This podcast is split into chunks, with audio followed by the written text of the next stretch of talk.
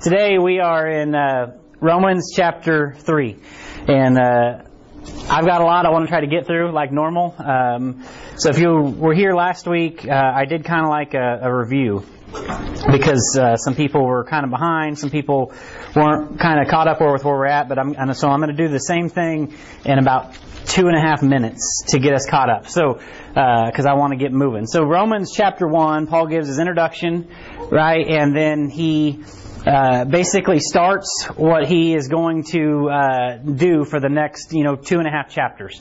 And basically, what he's doing is effectively condemning everyone in the entire world, right? And so, why does he do that? Because he wants to get everybody on a level playing field. Paul has something that he really, really wants to get to the world. He has something he needs to say uh, through uh, God has to say through Paul, and he's like, but I already know that y'all aren't going to track with me, right? Because some of you think you're better than others. So in chapter one, uh, the second part of chapter one, he's got an introduction. Then he condemns what we would call the the the worldly sinner, right? The person who just doesn't care about God. They do whatever they want, right? He talks about homosexuals. Talks about people who uh, worship themselves more than God. It sounds a lot like the world we live in today, right? It's just messed up. So uh, he condemns the the worldly sinner. Okay, obviously we all know that they're condemned, right? Uh, but then in chapter 2, he rolls right into be careful if you're judging other people, though, because you're just as guilty. And so the first part of chapter 2, uh, he condemns what I like to call the white collar sinner. You know, the sinner who, uh, is, the quote unquote good sinner. The sinner that's not really all that bad except for, well, sin still sin in the Bible. And so it really doesn't matter how good you think you are, you're still bad. You know, these guys coach their kids' baseball teams. They go to their kids' plays. They, you know, love their wife and, you know, all those things. Well, guess what? Sin's still sin and you're still condemned. And so he has to uh, break that down for everybody, right? And so now, uh, the entire time, the Jews have been sitting in the background like, yes, finally somebody is tracking with us, right? Well, then the second part of chapter 2, he's like, oh, just in case you were wondering, uh, the uh, come on in, guys. Uh, just in case you were wondering, uh, Jews, I've got something to say to you too.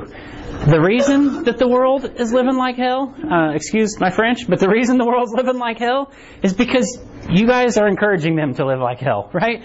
Uh, they see what you have, which is supposed to be all great and grand and wonderful with your religion, uh, and they want nothing to do with it, right? And so he just really lays on the Jews for the rest of chapter two. So he is now effectively condemned uh, the uh, the lost of the lost, right? The bad sinner, the quote unquote good sinner, the Jews, and then we get into chapter three. And for the first half of chapter three, really first two thirds of chapter three, he finishes up answering some questions for the Jews because he's like, I already know you're going to try to be technical and smart with me, and you're going to try to outthink me. And Paul's like, Did you forget? I'm like a Jew of the Jews. Uh, I already know uh, everything that you know plus some. And it's like, so he goes through all these questions, and he just effectively condemns them, right? The the, the middle pa- portion of chapter three, he just kind of says, Okay, now I can start speaking in general terms.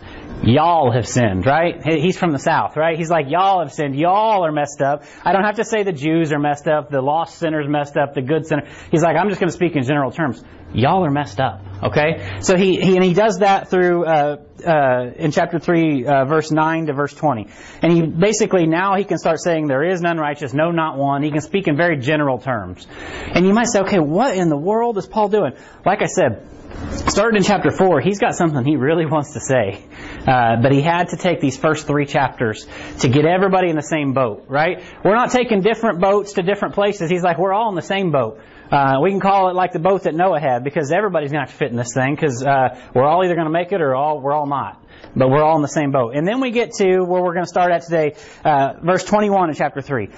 So it's been like bad news bears for two and a half chapters, right? Not good. But Paul's like, but, right? And like I told you last week, you gotta watch your butts in the Bible. But I have something that you might be interested in.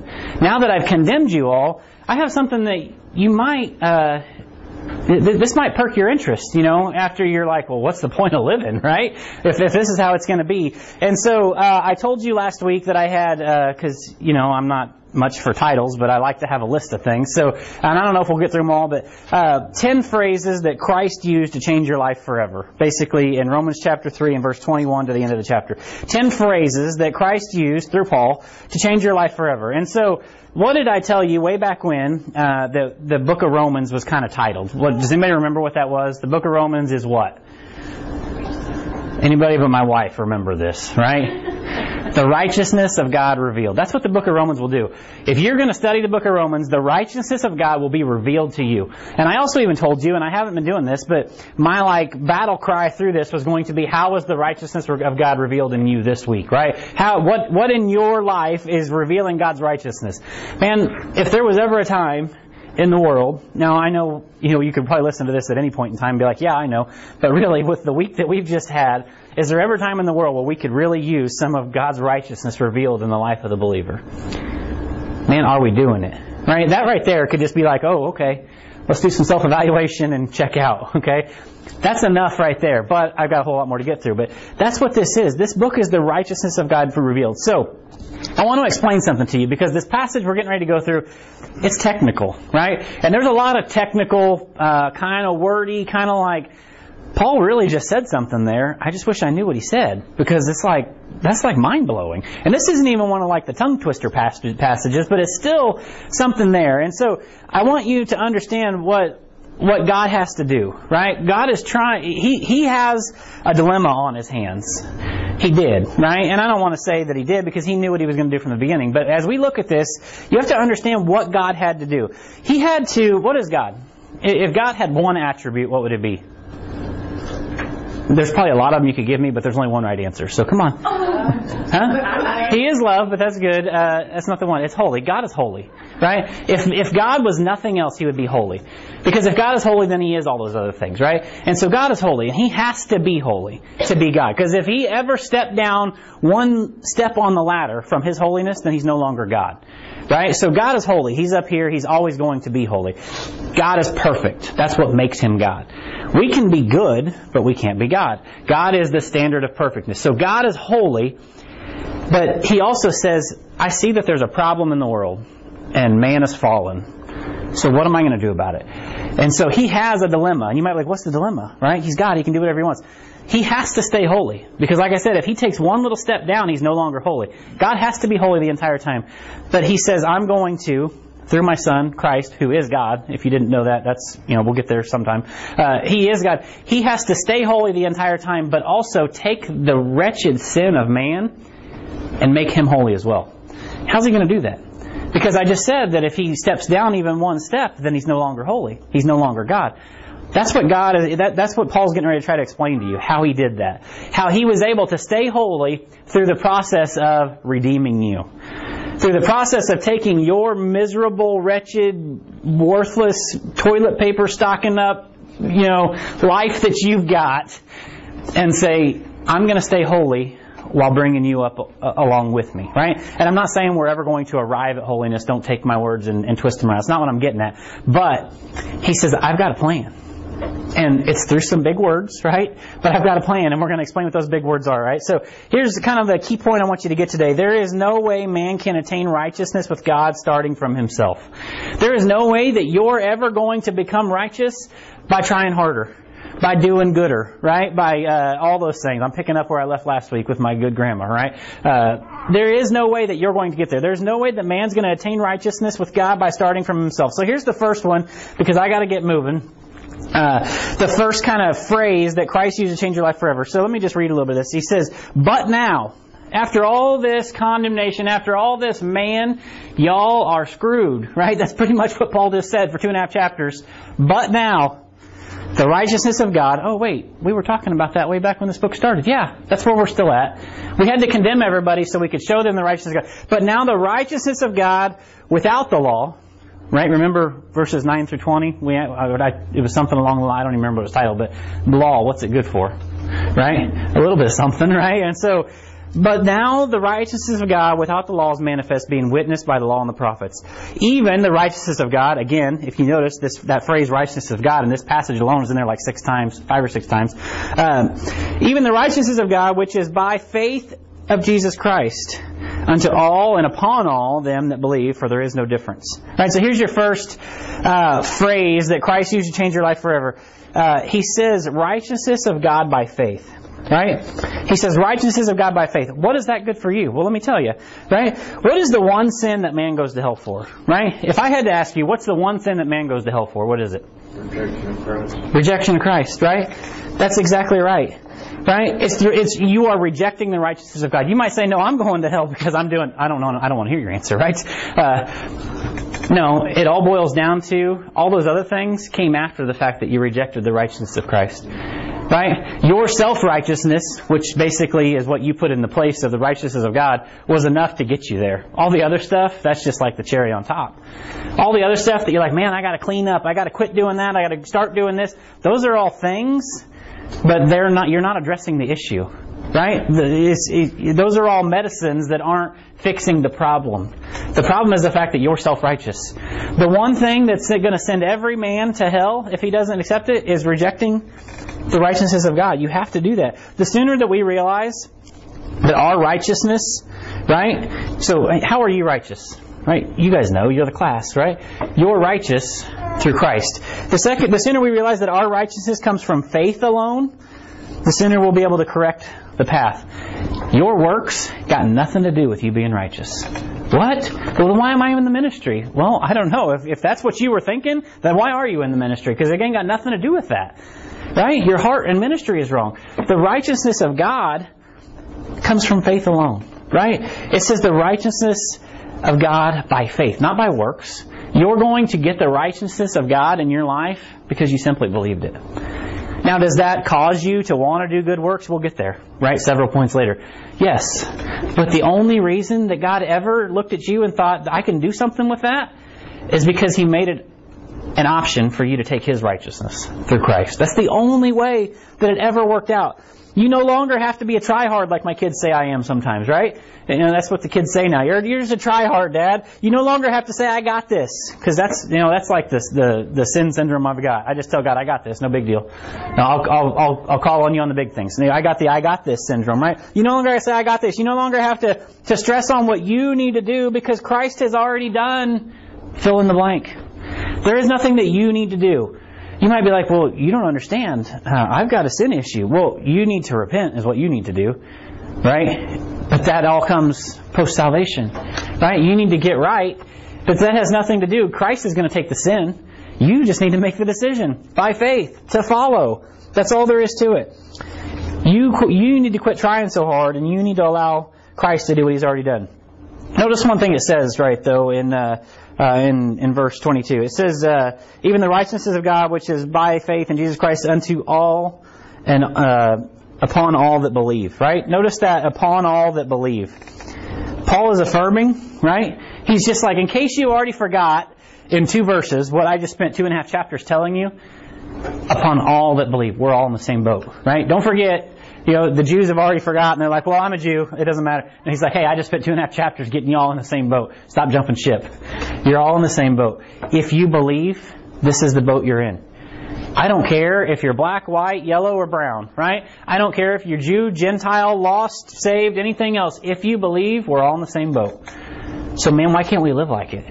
Instead, we want to, well, I'm not, well, you're not, well, who cares? Man, the Word of God says this. Follow it. Right? And I don't know who I'm talking to. It does. I don't. I have no idea. I'm just, just stop. Right? We got to stop trying so hard and realize that the righteousness of God comes through faith. Right? It's all through faith. I promise she's not going to bother me. I can talk louder than her. So usually Zona's in here and I got to like scream. So it's all good. No, I'm just kidding.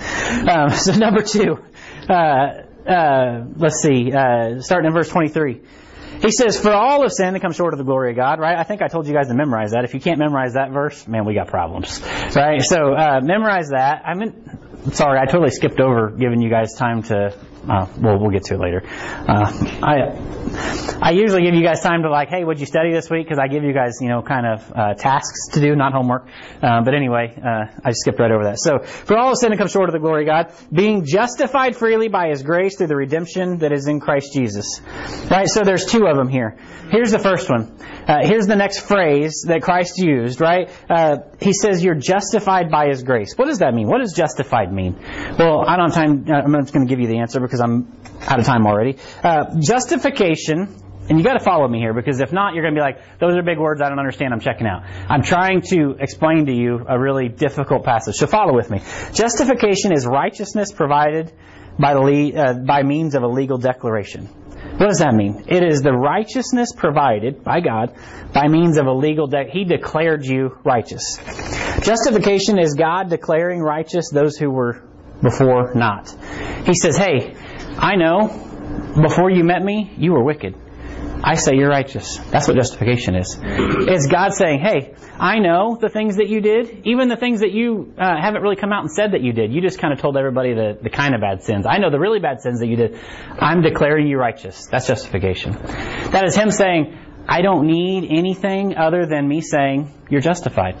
That's what justice. He says, so you are justified by His grace.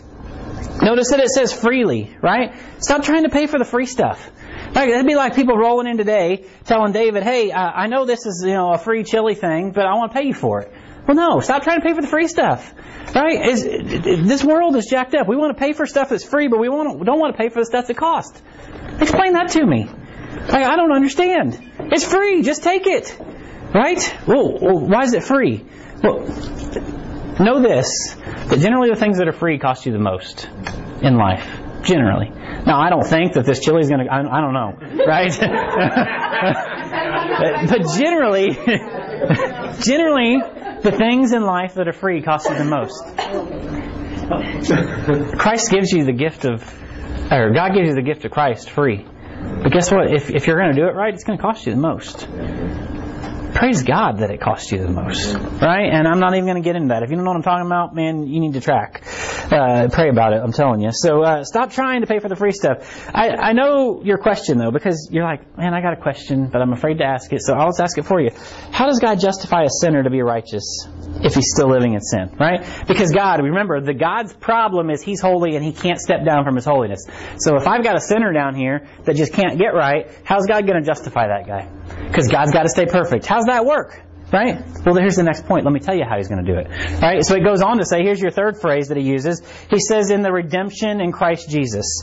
Right? He says, being justified freely. We talked about that in his grace through the redemption in Christ Jesus. That's how he does it.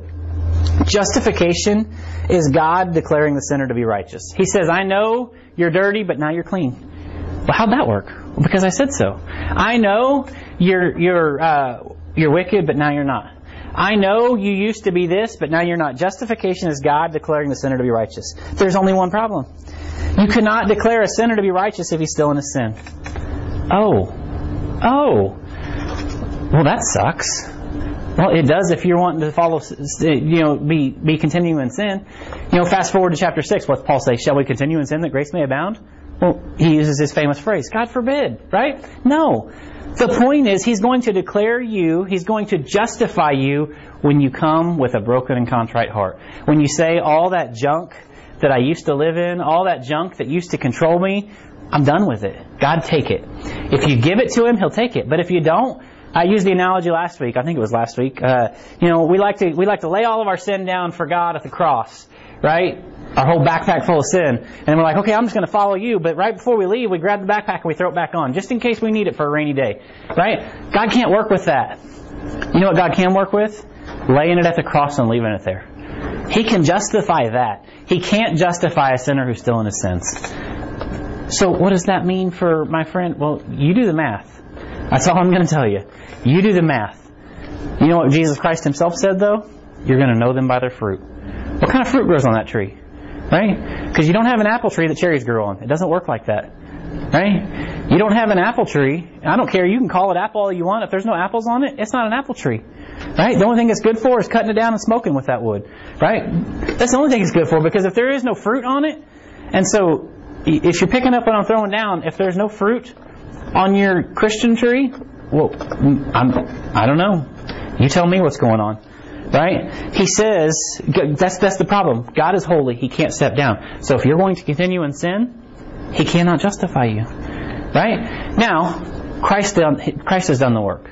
And remember, right, so don't take me wrong. Christ died for all of your past, all of your current, present, and all of your future sins. Christ did that on the cross, right? So I'm not saying that if you stumble, you're lost. That's not what I'm getting at. What I'm saying is if you're the quote unquote Christian, if that's what you want to call yourself, who says, well, nobody knows about this, so I'm going to continue in it daily, knowing that it's separating me from God, then you need to check yourself at the door. That's what I'm saying, right? And so, don't get me wrong. I'm not saying just just follow, okay? I don't want to have to. Anyway, how, how does God justify a sinner to be righteous if he's still living in sin, right? Well, it's through the redemption, right? So uh, I already told you that. So let's see. Uh, you can't declare a sinner to be righteous if he's still in his sin. That's where redemption comes in, right? That's where redemption comes in. This is how a holy God was able to take our unholy sin and stay holy while he did it.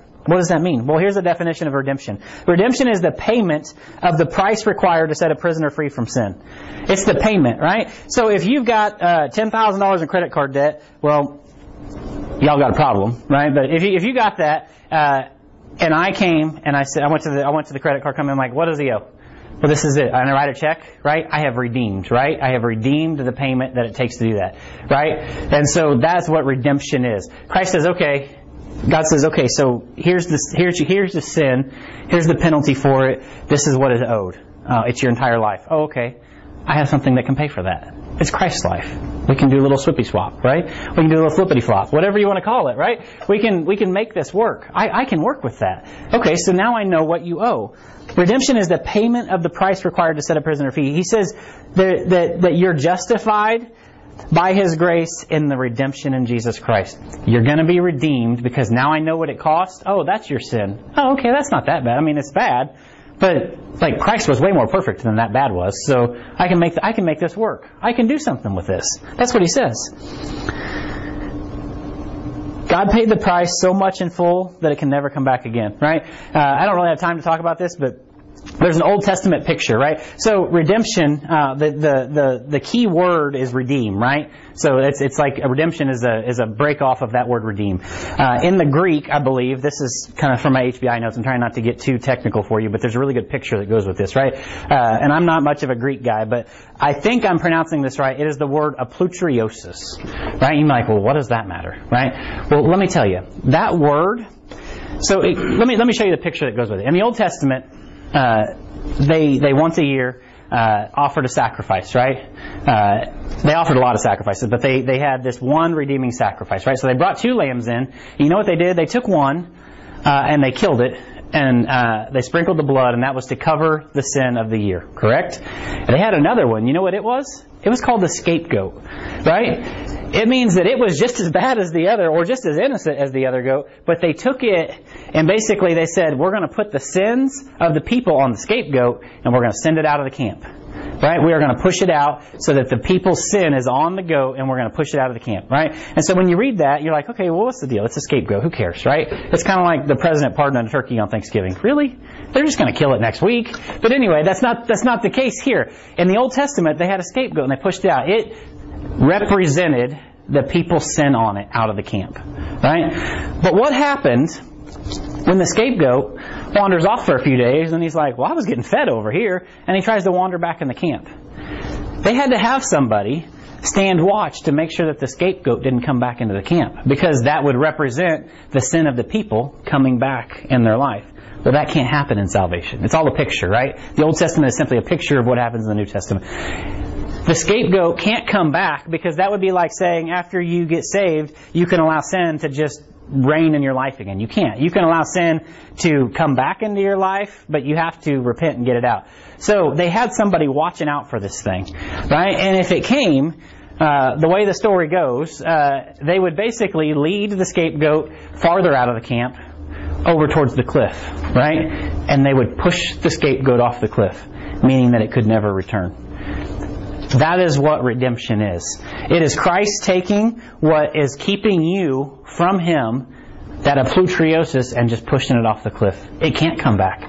Right? When you get saved, there is no such thing as saying, well, I'm, I'm saved today, but, you know, if I fall back into sin tomorrow, then I'll have to get saved again. That's not how that works. Christ separated you from it permanently. It's a really cool Old Testament picture when you read that, and I don't, I didn't explain it the best way here because I don't have time, but that's kind of the same thing that's going on here. That redemption, to redeem, that comes from that word, and that's what that means. The sin is gone forever. Does that mean that you can't stumble? No, absolutely not. We're going to get into some really technical, you know, chapter 6, really chapter 7 in Romans. It really talks about, man, this sin thing that I'm dealing with, it's, uh, it's hard. Right? So several months from now when we get that far, we'll get to there. But the point is, you're separated from it forever, right? The scapegoat is gone. The sin is on Christ on the cross and it doesn't leave it, right? It's on the cross forever. So you're justified by His grace, uh, through the redemption of Jesus Christ. So moving on, verse 25. So there's like four of them in verse 25.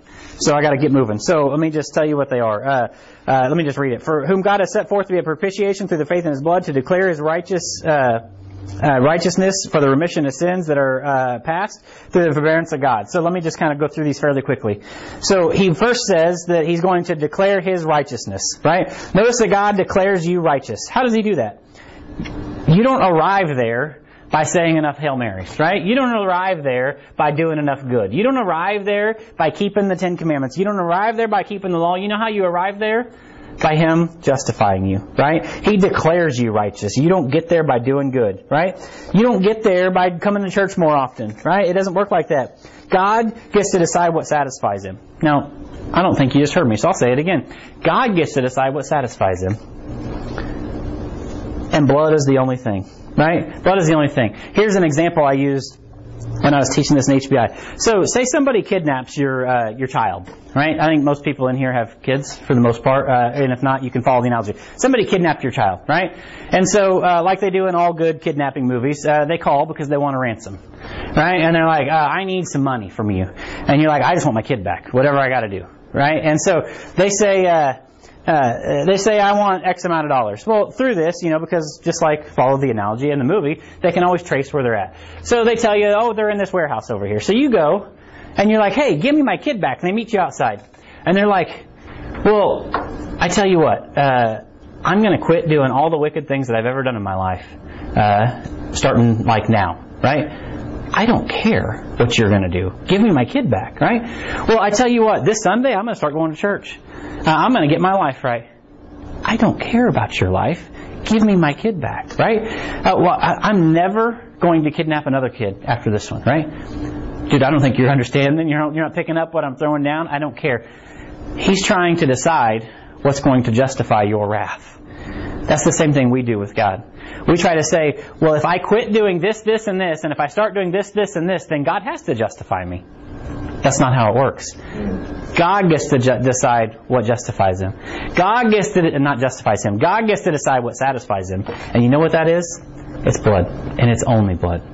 It's either going to be, now people don't like to hear this, but this is the truth. It's either going to be the blood of Christ on the cross, or it's going to be your blood at the end of your life. One or the other. That's what it is. That's how it boils down.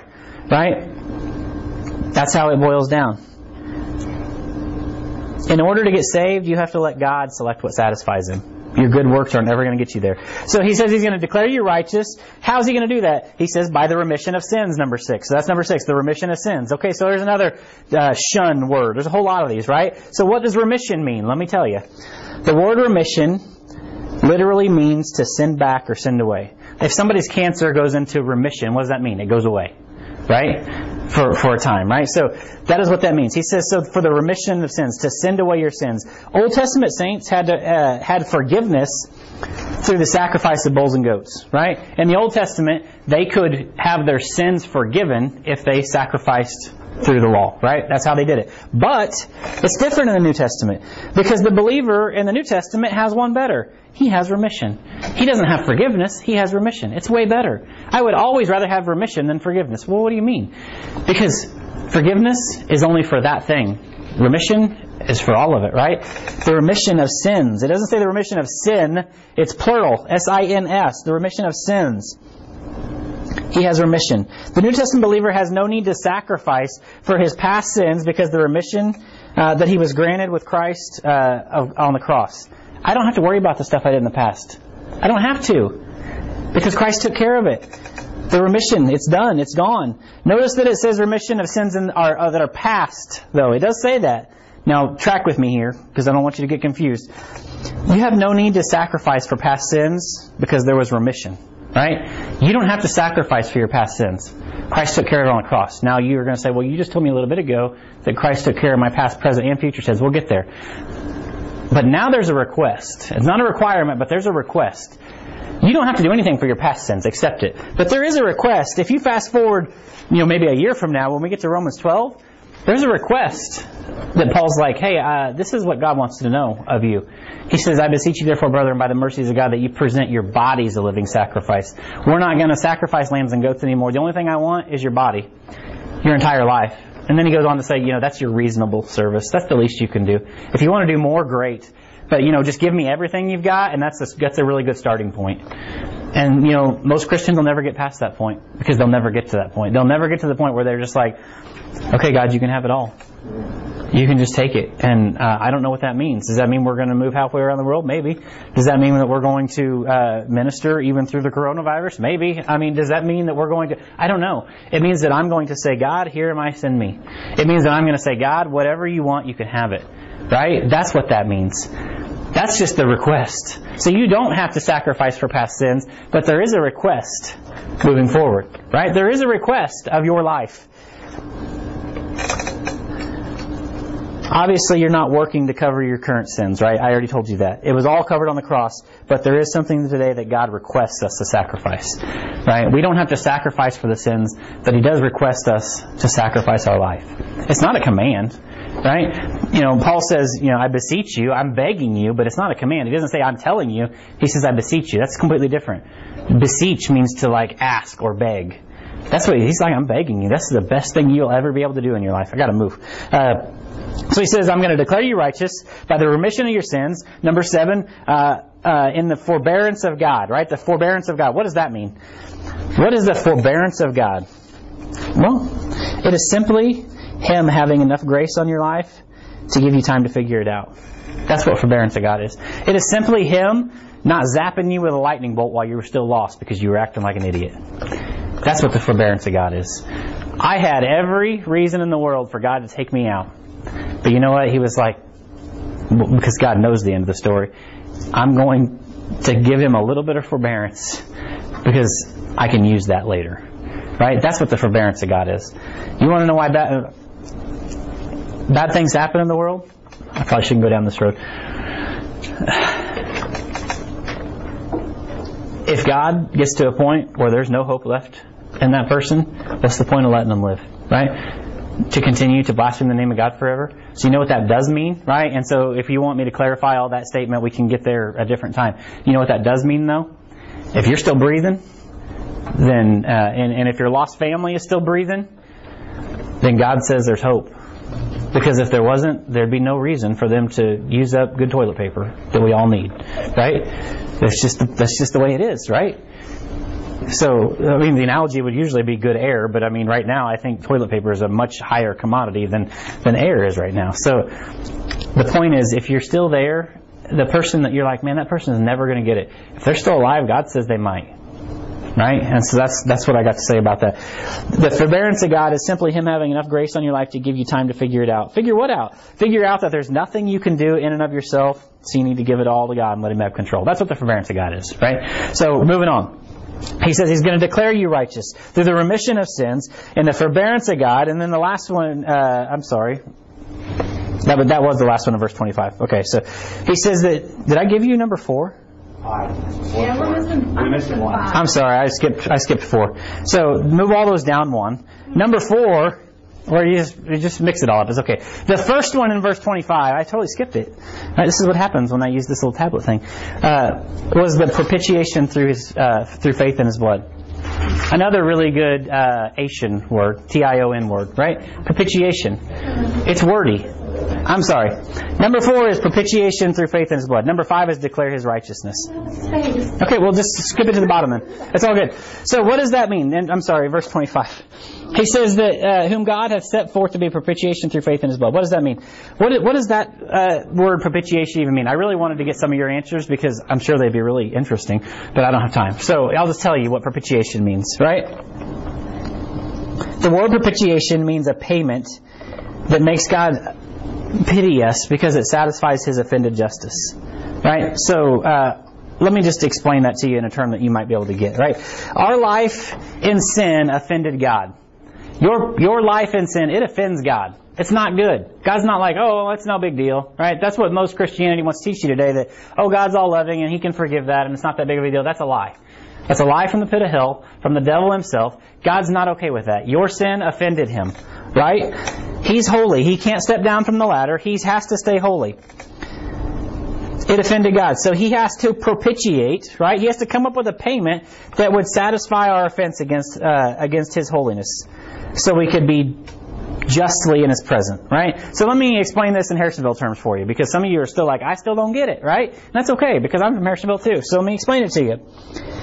Your unholy life, right? Your unholy life could never be in the presence of God, God's holiness. It doesn't work like that. Black and white don't go together. He's holy, you're not. He's not going to say, well, that's okay, come on up here anyway. It's not how it works, right? Your unholy life could never be in the presence of God's holiness, or He wouldn't be God anymore. That's, that's the fact of God. If He steps down even a little bit, then He's no longer God. That's what I'm trying to tell you. So, right? So He did what uh, had to be done to cover you with something that could make you holy. What is that? It's the blood of Christ.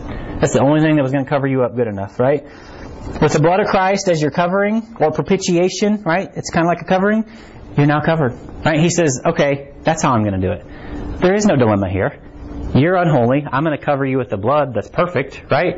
It's like you could have a wall that's really black and dirty and dingy. You put some paint on that thing, it looks new, right? That's what he's saying. I'm going to cover you up with perfectness, and now you can come on up in here, right? Because I'm because and you might be like, well, all you're doing is fixing the outside. No, you got to remember that when He covers you on the outside, there's a spiritual circumcision. We're going to get there, right? That happens on the inside. He cuts away, you know, that from the old, right? He cuts away the soul. Okay, so what's that mean? It means you got a good soul in there, rattled around, in a dead man's body. And I'll explain all that in several weeks. But that's what he's saying. So I'm not just saying that he cleans up the outside. I'm saying that while that happens, something on the inside happens as well. That's what propitiation is. The word propitiation, if you want something to compare it to, it's the same word as mercy seat in the Old Testament. Right? What did they do with the mercy seat in the Old Testament? They went in there and sprinkled the blood on it. Oh, well, that's almost like what he does with our life. He takes the blood of Christ and he covers us with it. Same thing. Same thing. Okay, sorry I skipped one. So now we're down to number 8 in verse 26.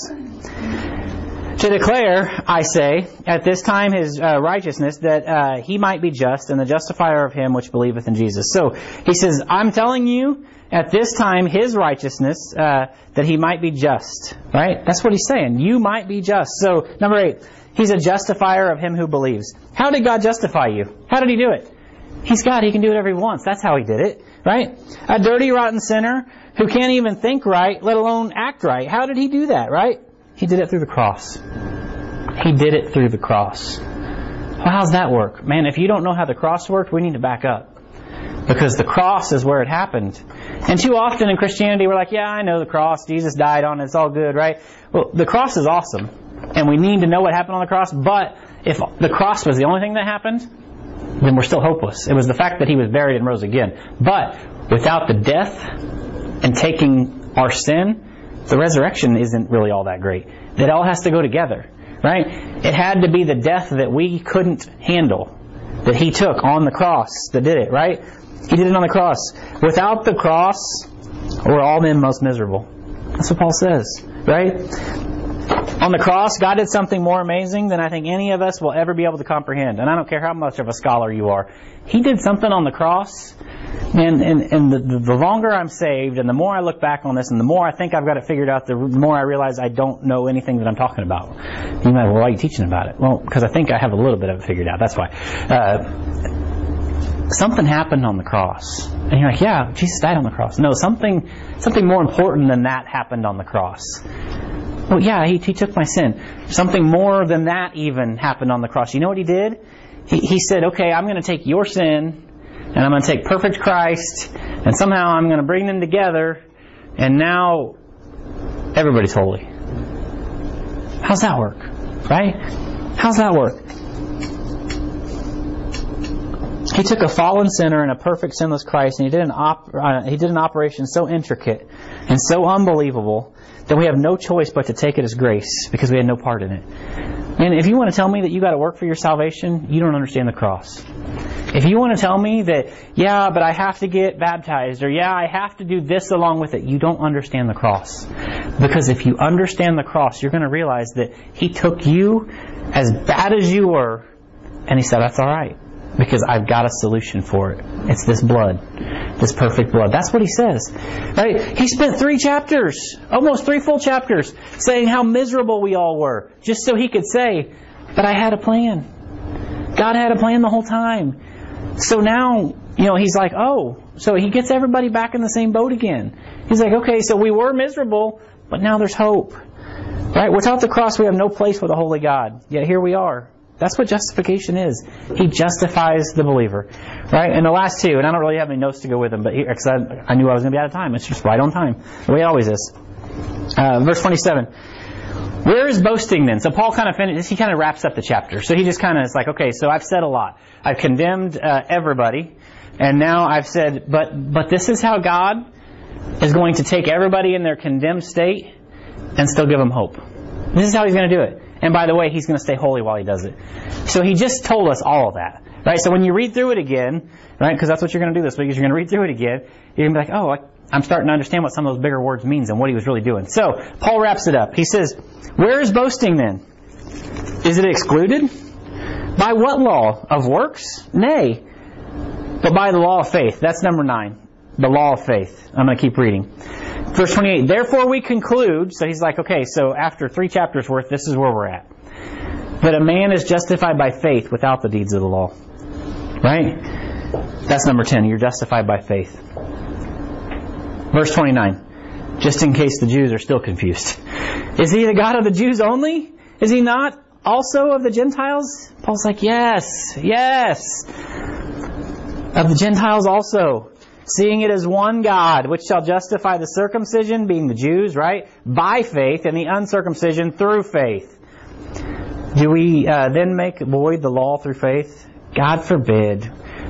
Yea, we establish the law. He's like, so what's this all mean? Let me just boil all this down. Is so are, are, are the Jews still better? No we're all serving the same God. And you know how we're doing it? It's, it's by faith. Right? It's by faith. And then he does clarify very quickly, and I'm out of time, but I want to try to give you something here because he's saying something. Verse 30, seeing it is one God, which shall justify the circumcision. So he's saying, I'm going to justify the Jews by faith, and the uncircumcision, mean the Gentiles, anybody who's not Jewish, through faith. What does that mean? This is the last thing I'm going to give you because this is kind of big, right? Everybody's saved through faith, right? We all know that. For by grace are you saved through faith, and not of yourselves is a gift of God, not of works the city man should boast, right? Okay, we're all saved through faith.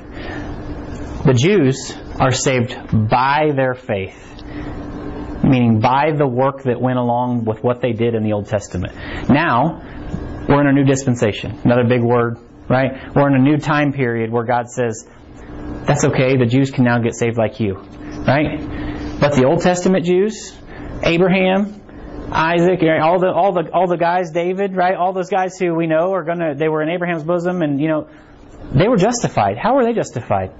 Because Christ hadn't died yet. How were they? They were justified by their faith, by the fact that they said, "Okay, if this is what God wants me to do, that's what I'm going to do." Well, you might be like, "Well, why can't I do that?" Because it's different now, different dispensation. So he even says it. He makes sure he points it out that the circumcision, the Jews were saved by their faith, by the things that they did. It's not like that anymore, though.